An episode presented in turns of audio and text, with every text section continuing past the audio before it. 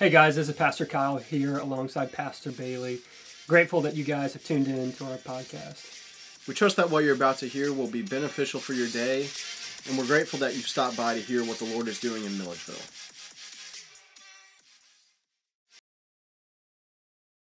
As you're grabbing your seat, be finding your way to Judges chapter 14. Judges 14. The title of the message today is Perceiving God's providence, a call for the church to behold God's provision. It's my hope and, and aim this morning is that as we look to God's word, that we would behold. And what we would behold is God's provision for his people, namely us. We'll be using that word providence a lot today, so I think it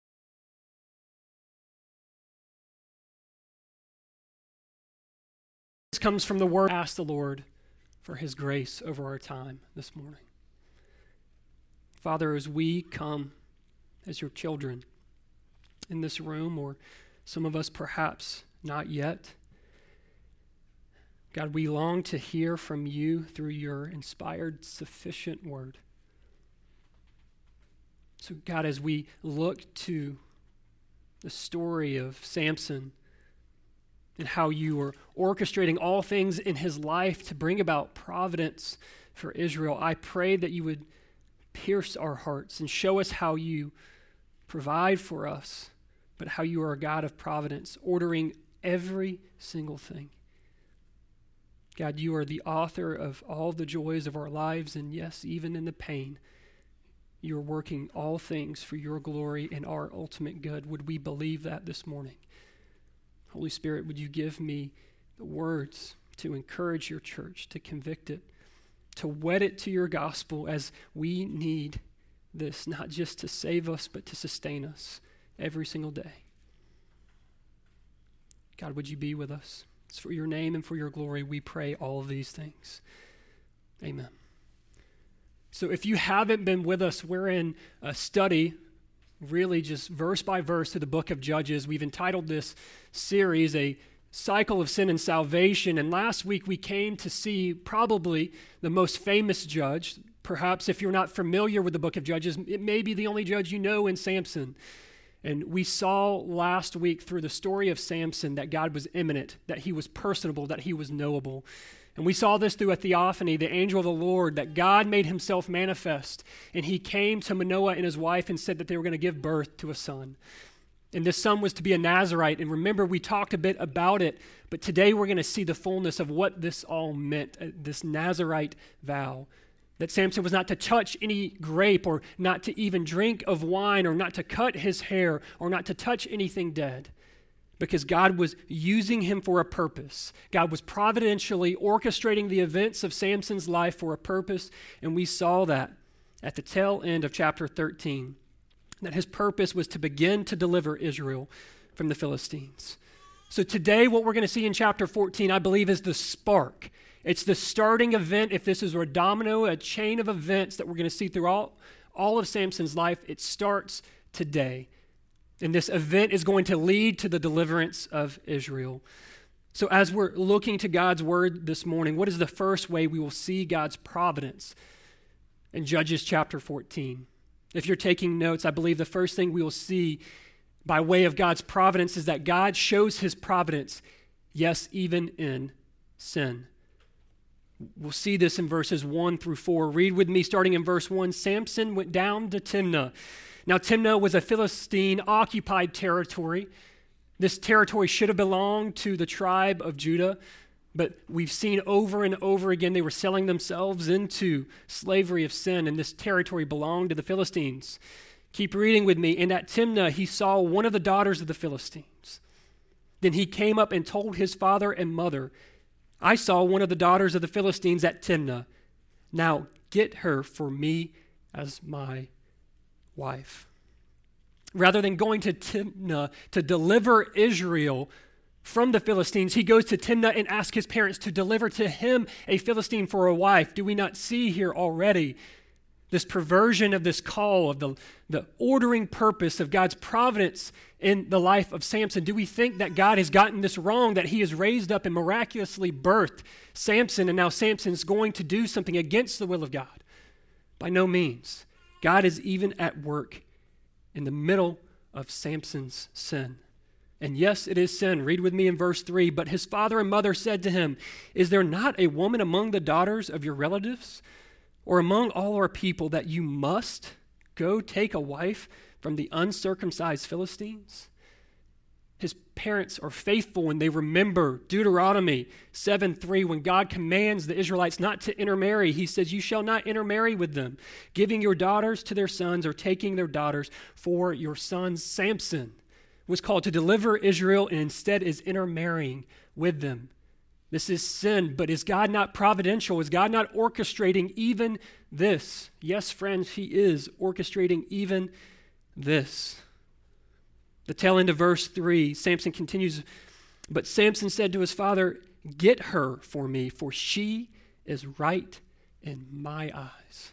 She is right in my eyes. Remember this demand as we'll come back to it shortly. Verse 4 His father and mother did not know that it was from the Lord. Here we see in this verse that this was God orchestrating this. This was God's providence. This was God bringing this about. God was providing this woman for Samson. How do we know that? It says from the Lord that the Lord was bringing this to pass. He was providentially orchestrating this marriage. The text does not say he was using Samson's sinful desires.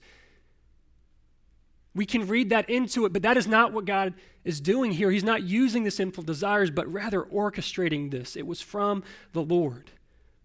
It was God's providence for Israel to bring this about as a means to deliver them. Read with me the tail end of verse 4 For he was seeking an opportunity against the Philistines. At that time, the Philistines ruled over Israel.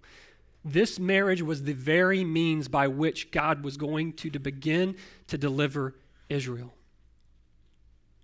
Here we see the providential hand of God on display even in sin. The desire of Samson to marry this woman was absolutely sinful, and God absolutely brought it about. God providentially sent Samson to Timnah, and he had a Philistine woman walk before him. Think about this with me, friends, that he knit that Philistine woman together in her mother's womb, and he knew what would be appealing to the eyes of Samson. He created this woman, and she catches Samson's eyes. God ordains all things, yes, even sin, yet he is not the author of sin. Let me say that again. He can ordain all things, yet not be the author of sin. Think with me here. What was the greatest sin to ever take place in human history? The murder of Christ. Yet God planned it. We see this in Acts 2:23. This Jesus delivered up according to the definite plan and foreknowledge of God, you crucified and killed by the hands of lawless men. We see this again in Acts 4:27 through 28. For truly in this city there were gathered today, together against your holy servant Jesus, whom you anointed, both Herod and Pontius Pilate, along with the Gentiles and the people of Israel. And catch this Verse 28 to do whatever your hand and your plan had predestined to take place. God, friends, does not only plan the destination, but the journey, every stop along the way. If you're like me, you may be thinking at this point that how is God not the author of sin if he is ordaining this? The sinful woman, the sinful desire of Samson in his heart, you see, it's simply that it's the desire of the heart of man that is culpable. Although we are sinful, God is not, and God can even use our sinful desires. James would say this in James 1 13 through 14 Let no one say when he is tempted, I am being tempted by God.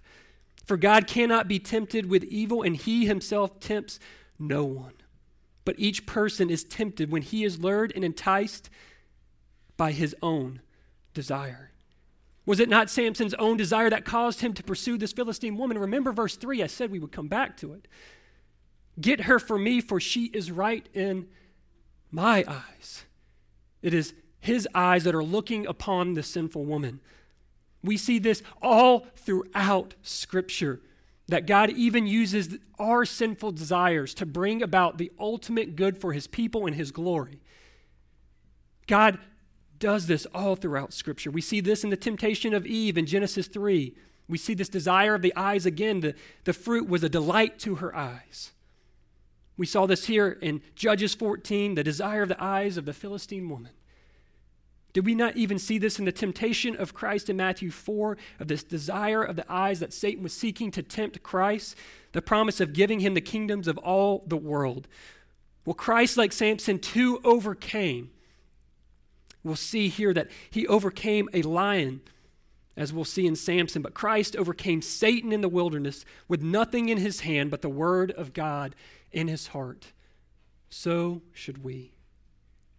This is undoubtedly a tough theological truth. If you're sitting there and I can see some of the faces, are we really starting this morning off with such a difficult truth? This is one of the most profound truths in all of Scripture that God can use providentially, even sinful desires, to bring about His will. If you are confused, if you're feeling restless, you're in good company, even with the greatest of theologians. Hear what John Calvin has to say about this truth but how it was ordained by the foreknowledge and decree of God what man's future was without God being implicated as an associate in the fault is clearly a secret so much excelling the insight of the human mind that I am not ashamed to confess ignorance. That even Calvin says this. So, what are we to do? How are we to better understand this? How can I give you a better picture of what we're talking about? that God providentially shows his care for all of the world, even through sin. Perhaps what I can do is not give you a clearer picture to understand this truth, but a clearer picture to help your heart be at ease. I believe we'll have this quote for you here of what Calvin says to this very paradox. Let's consider how Calvin eased his mind and do likewise. Is it any wonder that such immense splendor should blunt the acuteness of our mind?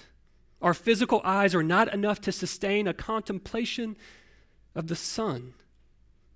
Is our spiritual insight greater than our natural powers, or the majesty of God inferior to the glory of the sun? When we look at the sun, we cannot sustain but more than a second. And at times when we look at God, and if we can wrap our mind around completely this God of Scripture and all of His providence, He is not a God worth worshiping. He's a God that we can fully understand and hold in our hands and stick in our pocket, and not a God that is worthy to be worshiped and feared. God even uses our sinful de- desires to bring about his glory. And we see this in the story of Samson. Church, let us not dare to deny the truth of what Scripture plainly teaches and our experience confirms. God's providential hands are not bound by the sin, by our sin, but our sins are instruments bound to the providential will of God. That God uses our sin even to bring about His glory.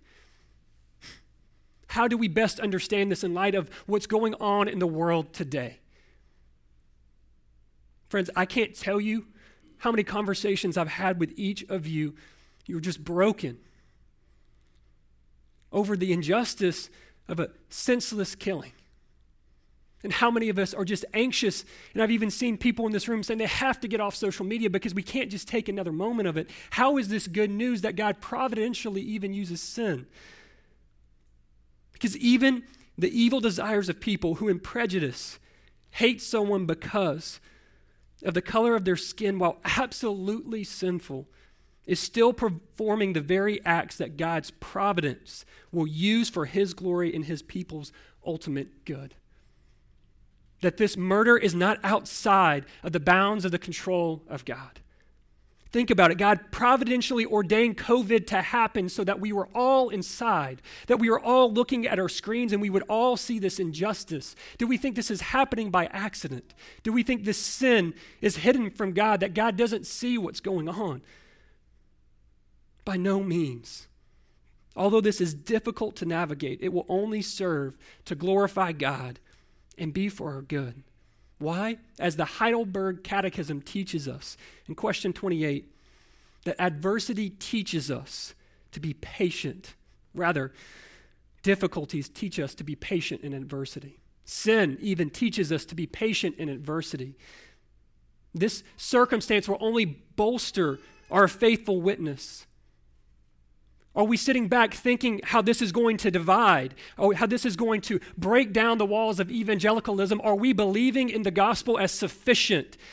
That when people come to us and ask us our opinion on what's going on in the world, are we going to sit back and shrink? Are we going to step forward in boldness and saying the answer to this solution is the answer that has been since the beginning of the world? When sin entered into the fray in Judges 3, the gospel came forward. The gospel is the solution.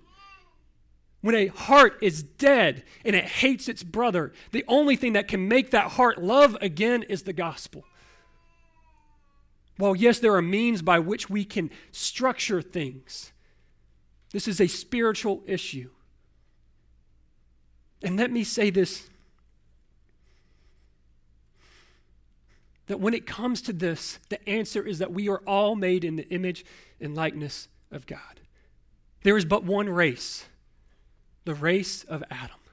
And while it manifests itself in different ethnicities, in the glory of God and showing how beautiful His creation is, we have already been racially reconciled in Christ. Read with me in Ephesians 2 14 through 16. For He Himself is our peace, who has made us both one, who has made us both one. He's talking about the Jews and the Gentiles, two different ethnicities. He is saying he's made us both one.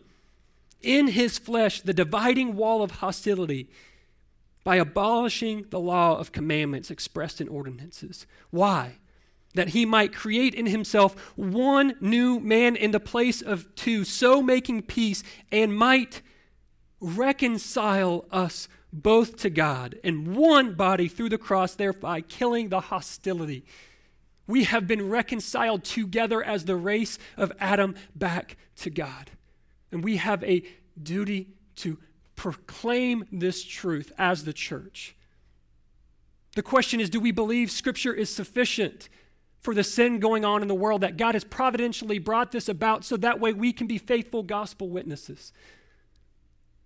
God, yes, is even providentially using this horrible murder to bring about our bolstering of faith and the advancement of his gospel.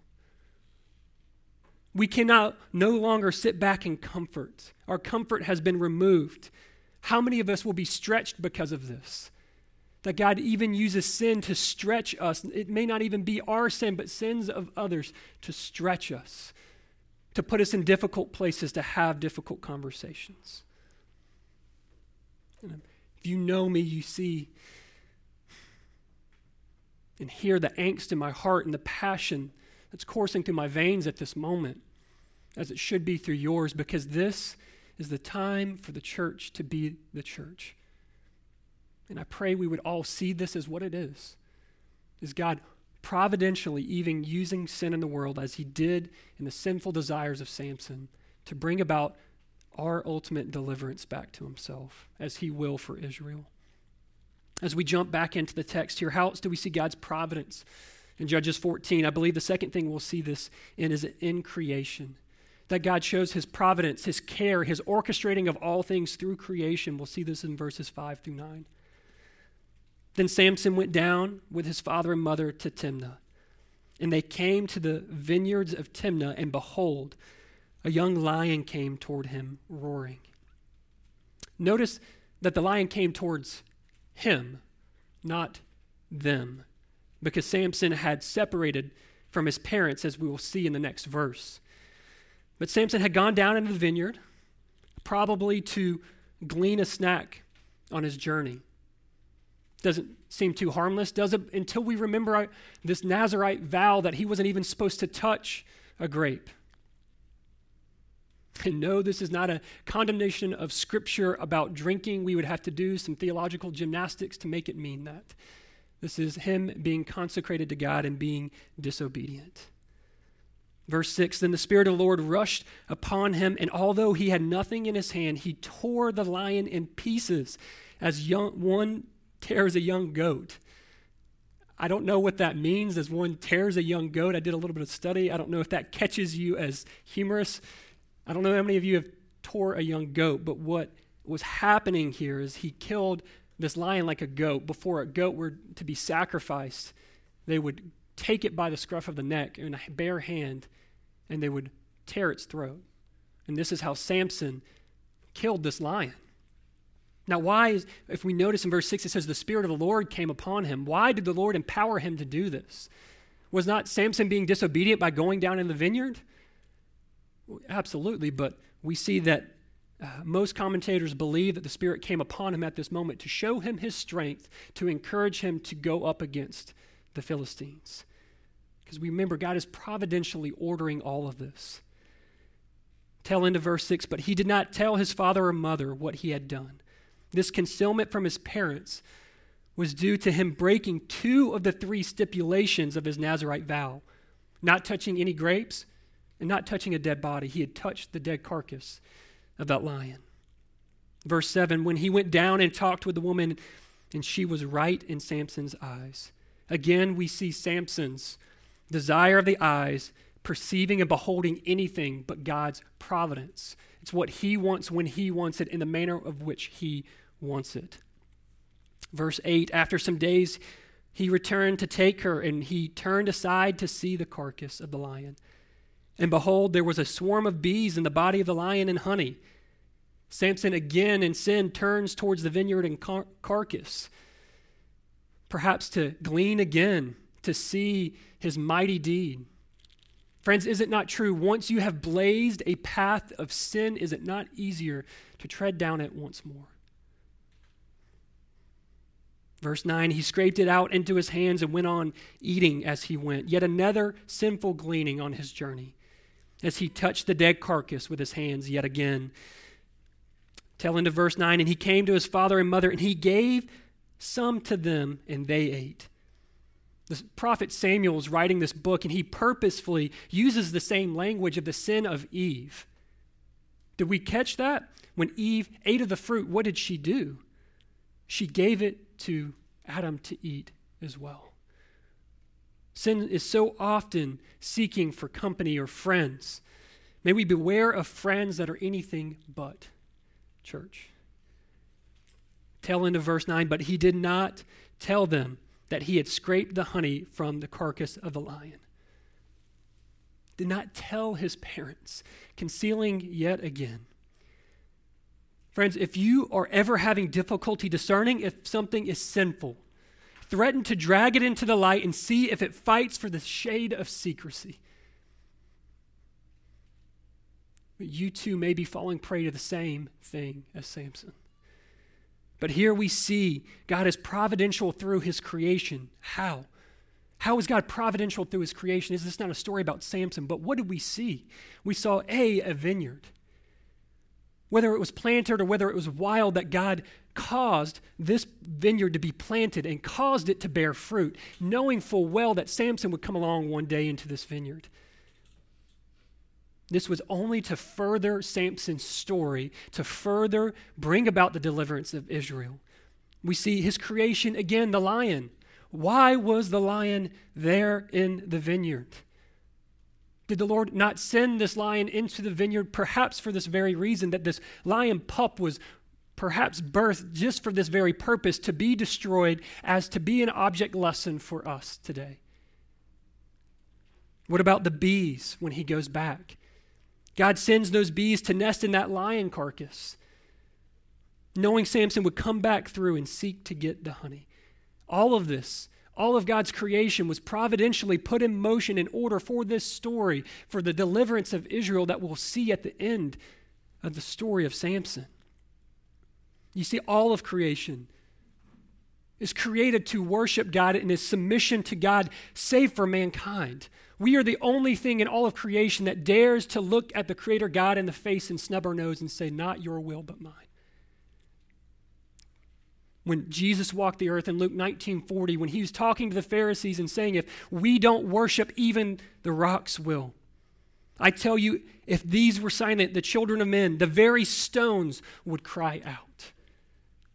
Matthew 6 26, we consider all of creation as a means of encouragement for us as believers, that God is providentially caring for us. Look at the birds of the air. They neither sow nor reap nor gather into barns, and yet your heavenly Father feeds them. Are you not of more value than they? God provides for the birds of the field. They don't fret about hopping about, worrying where they will get their next meal. The lilies are here today and gone tomorrow. But if God provides, how much more will He sovereignly, providentially provide for you according to His will for His glory and your ultimate good? Charles Spurgeon says this about creation, of how it shows God's providence and it's all under His authority. I believe that every particle of dust that dances in the sunbeam does not move an atom more or less than God wishes. Even dust echoes out to the glory of God. Friends, what are we but dust? But as we said earlier, we are made in the Imago Dei, in the image and likeness of God, and thus we are higher in the created order, yet we are so prone not to give God his providential worship. Consider this with me. Samuel is forsaking the promise from God that he would provide a land flowing with milk and honey. This was the promise to the Israelites of the promised land of Canaan that it would be flowing with milk and honey. He is forsaking this promise and seeking to provide for himself with this honey. Undoubtedly, when Samson was stung by a bee or two in the process, do we too willingly endure the sting of sin to sample the sweetness of sin? Do we endure stings? Do we go back down that trail knowing where it leads? Do we trust and rest in God's providence that He has something far better? Do we trust Scripture when He says, In His right hand are pleasures forevermore? Are we willing to endure a bit of a sting here and there to be temporarily sated by sin, only to fall prey to it as that honey, as Scripture says, don't eat too much honey lest you vomit. The honey of God is nothing but sweet and nourishing to our souls as we remember the gospel of Christ. The gospel is the sweetness of God. We cannot have too much. There is no such thing as temperance when it comes to the things of the Lord. But I guarantee you this, friend, there will come a season, if not now, one day, that that sin will no longer be sweet but you will see it as it truly is. As a dog returns to his vomit, so is a man who returns to his folly. The gospel of Christ is so sweet. Because we see, too, in this dead carcass of a lion, there was something sweet for Samson. We see in the dead carcass of the lion of Satan that is seeking to kill, steal, and destroy, prowling around, that Christ, when he came and died on Calvary, not only crushed the head of a serpent, but he crushed that lion. And inside that death of the lion, there is something sweet for us. It is the sweetness of the gospel of God. So, church, let us not transfix our eyes on the provisions of creation in vineyards and honeys as, as Samson did, but behold what creation points us to the creator and provider God. Let us fix our eyes on Christ his incarnation, his birth, his perfect life, his ministry, his crucifixion, his resurrection, his ascension, his reign and rule now, him being at the right hand of the Father, his presence with us today through the Spirit, his imminent return. Friends, fix your eyes on those. Those are all of God's providence for you. We can fix our eyes so much on the things of this world that we can grow weary are you not weary, perhaps like I am weary this week as I'm looking at everything that is happening in our society and I'm, I fix my eyes on things that are temporal? I lose heart.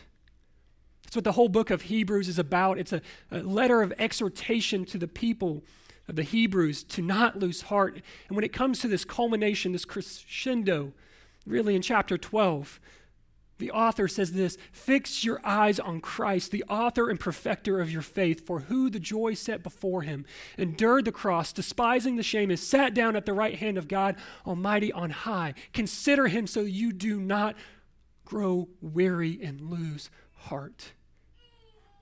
The ultimate providence that you need of God provision for you is not that job, is not that relationship. It is not for COVID to be over. It is not for uh, all of this social unrest to stop. The greatest provision that God ever provided was the provision of Christ crucified for the sins of his children and the grace that he allotted to you in that. Let us behold this provision of God. It is the sweetest nectar to our soul. How else is God's providence revealed through this story? I believe the third thing we'll see is in mankind, as we've alluded to this morning. Verses 10 through 18. His father went down to the woman, and Samson prepared a feast there, for so the young men used to do. The root word for feast here in Hebrew, sith, means a drinking feast. Again, forsaking his vow to God to enjoy in revelry with the enemy of God. Isn't it amazing that Samson is accounted faithful in Hebrews 11? He's listed in a line of faithful men. But it should not lower our bar for holiness ourselves, but raise our appreciation for God's grace. That even if Samson is accounted as faithful, we see how great the grace of God is. We will indeed see this faithfulness of Samson before we are done with his story. I promise you that. Verse 11 As soon as the people saw him, that's Samson, they brought 30 companions to be with him. His companions had to be provided because any of his friends, the Israelites, would not go down to Timnah to be a part of this marriage. They would not be a part of condoning this intermarrying between God's people and others. I don't know if you guys know this. How many of you guys have ever been to a wedding of someone that is not a believer? A couple of us, right? There's many people that would say this verse and this commentary, uh, a couple commentaries I was reading this week would say that uh, we should really seriously consider what we are doing as we're going because what we are doing as we are part of that assembly and that congregation is we are entering into their covenant vows with them. So, just as we're about to do at the tail end of our gathering today and installing a faithful brother as a deacon, you guys, as covenant members, are entering into a vow with him at the tail end to help support him in it. When we go to weddings, we are doing the same. Something for us to consider as a means to perhaps advance the gospel and to have a serious conversation with those. And we see that from the text here. That's a little it's free little nugget here, not in the notes. But what we saw here is that they brought 30 companions. Why? Notice what uh, verse 11 at the beginning says as soon as the people saw him, they saw him. We're talking a lot about seeing and perceiving and beholding. They saw how big Samson was. This guy was massive with long locks of hair, never cutting it. This is like the biggest bodybuilder guy you've ever seen. And so they provided 30 companions companions, a nice way of saying bodyguards. They were fearful of him. Remember, the Philistines and Israelites are at enmity right now. They were fearful that he could be coming to wage war against them. Verse 12 And Samson said to them, Let me now put a riddle to you. If you can tell me what it is within the seven days of the feast and find it out, then I will give you 30 linen garments and 30 changes of clothes. This would have been a high price, it would have been a rich treasure. But if you cannot tell me what it is, then you shall give me 30 linen garments and 30 changes of clothes. And they said to him, Put your riddle that we may hear it. This was a bout of wits. This is a bout of wits, not because uh, they were fighting and there's a war. They can't fight each other right now, so what are they going to do? What do men do when they get together? They can't fight. They're going to try to outsmart one another because men by nature, more often than not, we are egotistical and prideful. There's nothing different with Samson here. But what we see here, there's more going on than just pride. There's national pride. You see, uh, think back to the space race with the U.S. and the Soviet Union. What was really going on there in that space race, it was the race to get to the moon, but really it was natu- nationalistic pride. And that's what's happening here nationalistic pride that Samson is saying, I can outwit you because the Israelites are more intelligent than the Philistines. Verse 14, and he said to them, Out of the eater came something to eat, out of the strong came something sweet. This is the honey in the dead lion's carcass. And in three days they could not solve the riddle. God provided these circumstances for this riddle to even come about. Remember God's providence. That God even allowed all of this to happen so that way this riddle would take place. If there were no lion, if there were no honey, this riddle wouldn't take place. But if there was no vineyard, the lion or the honey wouldn't take place. And if there was no desire for a Philistine woman, he wouldn't even be in the vineyard. God is orchestrating all of this. Verse 15 On the fourth day, they said to Samson's wife, Entice your husband to tell us what the riddle is, lest we burn you and your father's house with fire. Have you invited us here to impoverish us? That word impoverish, really in the Hebrew, what it means is to usurp. Have you invited this Philistine or this Israelite man here to usurp us, to overthrow us? So I, I think we'll have this graphic here for you. I want to put on the screen because uh, some of these this timeline can seem confusing, uh, specifically when we get into verse 16. So what you're seeing there on the screen is uh, in the black. That's the first three days that uh, we're going to see that they could not answer the riddle. We saw that uh, at the tail end of verse 14. In three days they could not. And the red is the days of the feast. So it's a seven day feast. It's a 10 day period. So let's leave that, that uh, up there for you, uh, for them on the screen, and I'll read this and I'll show you what I'm talking about in verse 16. So uh, follow along with me in your Bibles there. Verse 16 And Samson's wife wept over him and said, You only hate me. You do not love me. You have put a riddle to my people, and you have not told me. And he said to her, Behold, I have not told my father nor my mother, shall I tell you. She wept before him the seven days of the feast that it lasted. And on the seventh day he told her because she pressed him hard.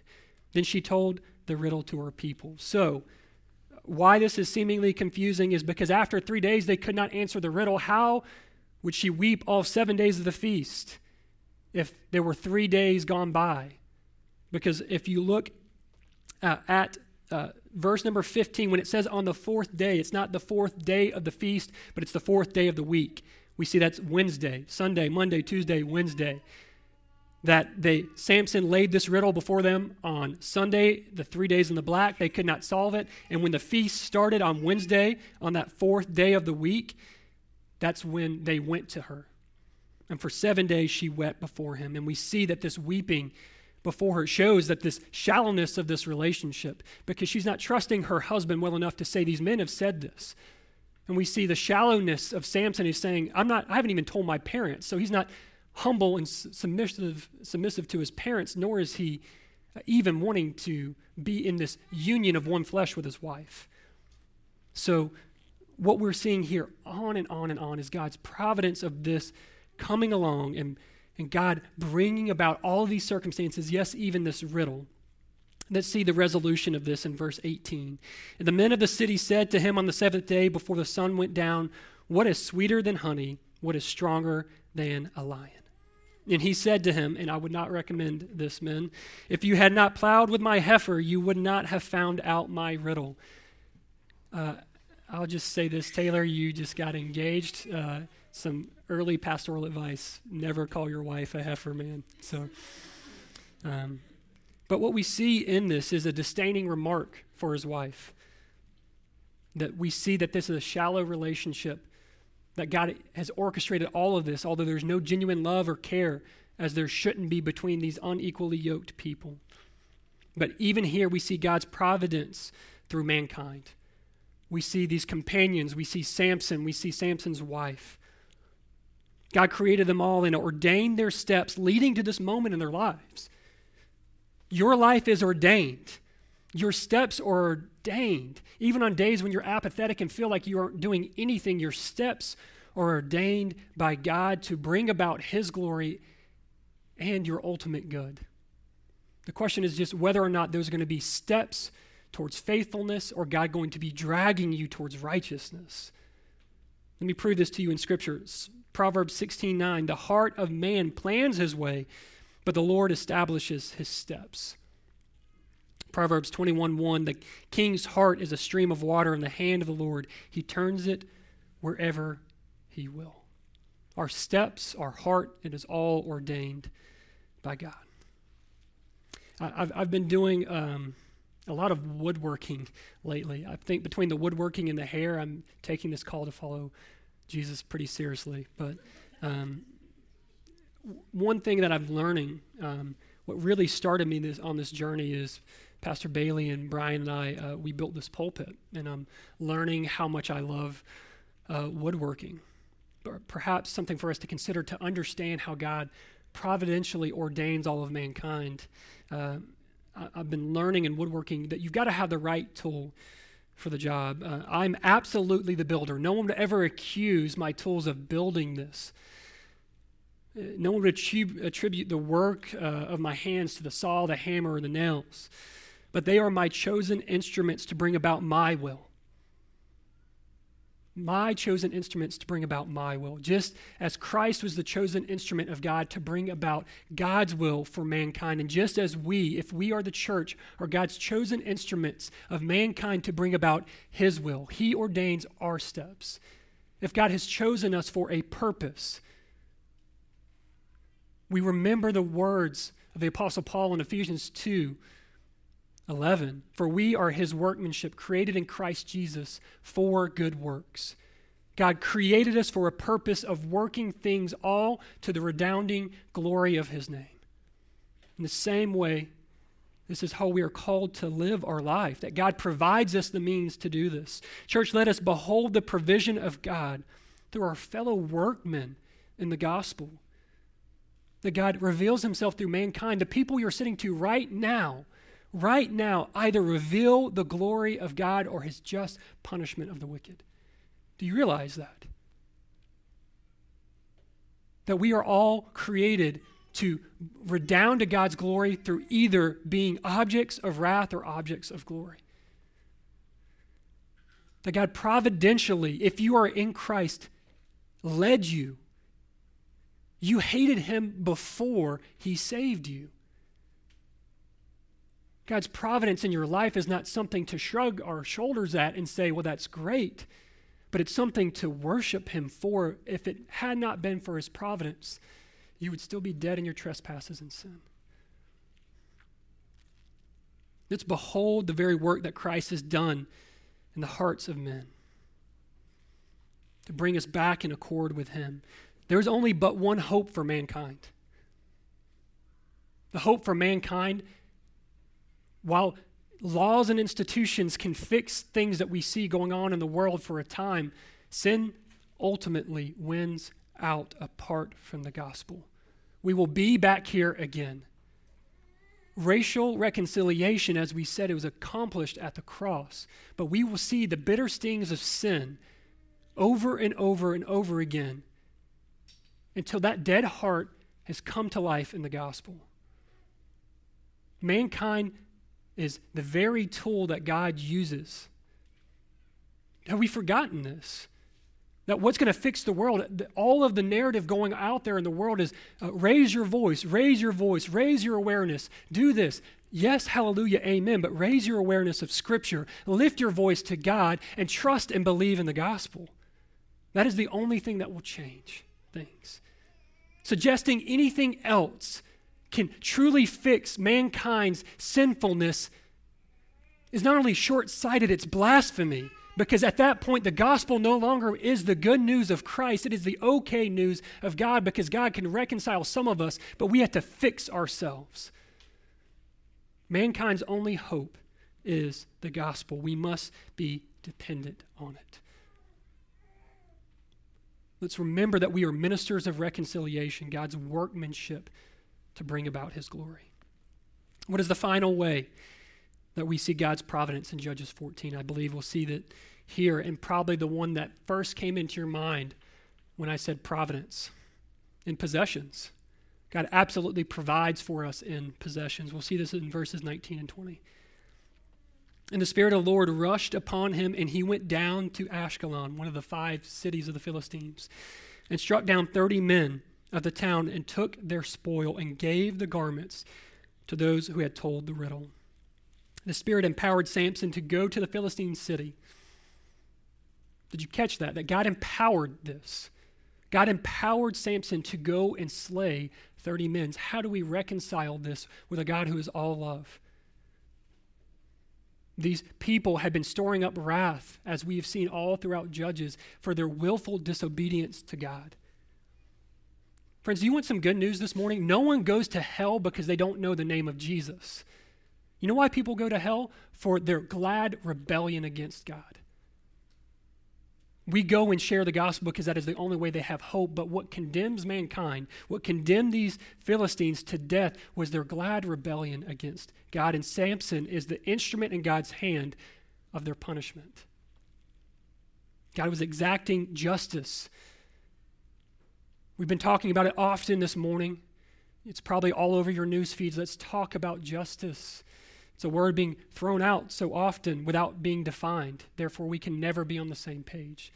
Friends, we do not want God's justice. God's justice is all of us in eternity in hell apart from Him. We don't even want God's mercy. That's Him overlooking our sins, but at that point, we are not holy and righteous to be united with Him. We want His grace.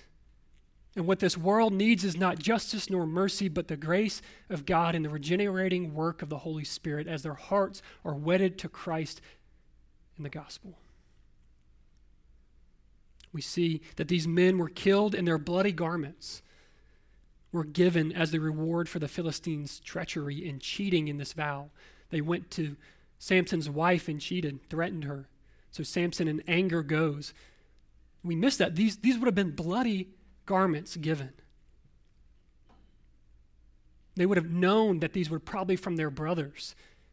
We see that God had used all of this riddle and everything that happened to build up to this riddle to begin this enmity. Like we said at the beginning, this is the spark that starts it all. That God ordained all of this to bring this about so there would be enmity between Samson and the Philistines. Verse 19 and 20 ends by saying, In hot anger, he went back to the, his father's house, and Samson's wife was given to his companion, who had been his best man. As someone who struggles with anger, uh, I can relate to Samson here. Leaving in hot anger, he left, didn't tell anyone where he was going. I've done that often. I'm just so frustrated and angry, I can't even articulate. That's what Samson does. That's why Samson doesn't leave his wife here. We'll see as we start next week that his wife was given away because he didn't tell anyone where he was going. So, in all of this, in these bloody garments, in this killing of the Philistines, where do we see the providential hand in God and possessions? Isn't that what I said? Eh, we see God's providence and possessions. What is the only possession in these two verses but the bloody garments? The bloody garments of a debt paid. At this point, let us remember, too, we have accrued such a great debt that was paid not by our righteousness and all of what we would try to do. Those are but filthy garments to the Lord, he says. But our debt, our great debt that we can never repay, was paid by the bloody garment of Christ as he was crucified on Calvary, and lots were cast for his garments. And that when he gives us his righteousness, we use this verbiage, this mental picture and metaphor of garments given to us. Just as these garments were given to the Philistines, to these companions, Christ gives to us his garments, his robe of righteousness that is no longer uh, filthy as it's covered in blood, but that blood is now the blood of the Lamb, the cleansing, atoning, sacrifice Lamb of God that was slain for your sin. And it covers you. And When you stand before God on Judgment Day, God is going to ask, Why should I let you into my heaven? And the only thing that you will have to say is the only thing that we see the martyrs say in Revelation that we overcome by the blood of the Lamb and the word word of our testimony. The bloody garments. May we remember that that blood that was spilt should have been our blood. That the blood spilt in injustice across the world is nothing compared to the blood of the greatest injustice ever of the brutal murder of God's Son. But let us not forget, as we saw in Acts, that God predestined this and ordained this so that way everyone who can hear my voice at this moment can hear good news. The greatest providential act in human history, the greatest provision of God is Calvary. Church, let us behold this. Let us fix our eyes on this. Let us understand this providence of God. Let us see it for what it is. That we are no longer just companions as these men were given, but we are now not only clean, and God doesn't just put up with us, but we're not companions, but we're co heirs. We not forget. But I would be remiss to, to not mention here that God does also provide prosperity materially. But what a poor prize compared to the surpassing worth of knowing Christ. Seeing uh, material possessions as more splendid than Christ is to prefer dung over a steak dinner. Nonetheless, in our prosperity materially, we are made more grateful at God seeing to our well being. That would be why any gospel known as the prosperity gospel that says God wants you to be only healthy or wealthy or prosperous is an abomination. Do we not see this in Samson's life that God's provision to deliver Israel came through his suffering? It is through many tribulations we must enter the kingdom. As we sang, we will take up our cross and follow him. What are we to do in such light of a great providence such as this? We behold God's providence more clearly, even in sin, in creation, through mankind, and in Christ, our greatest possession, and worship Him more fully for it.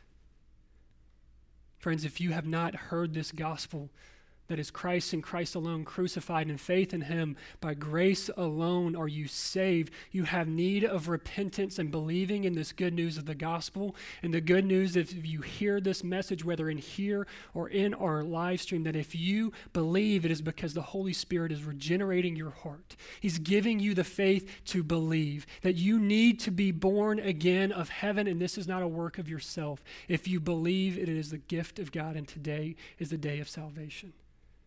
I pray that you would let us know here so we can rejoice with you, or if you are watching on live stream, that you would find a faithful local church to celebrate this news with. So, Father, thank you for your gospel, that it is true, that it is good, that it is worthy of all of our worship. God, would we see it as the greatest act of providence? Of your provision and your ordering and orchestrating all things as we read in Romans 8:28 that we know that all things work together for good for those who love you and are called according to your purposes. But Father, would I just be able to for a moment speak to those that are not in you in this room, we pray that you would save. For your glory. But for your church, I pray we would go out in this truth and we would worship more fully, knowing that everything is already in your hand, God. That you hold the world in your hand, that you you alone can bind the chains of the Pleiades, that you alone know the recesses of the deep, that you alone have called forth the waters and told them to go there and no further. God, if we can't see how great you are in your gospel, let us look to creation if we can't see how great you are. God, let us see even in our sin that you have grace. God,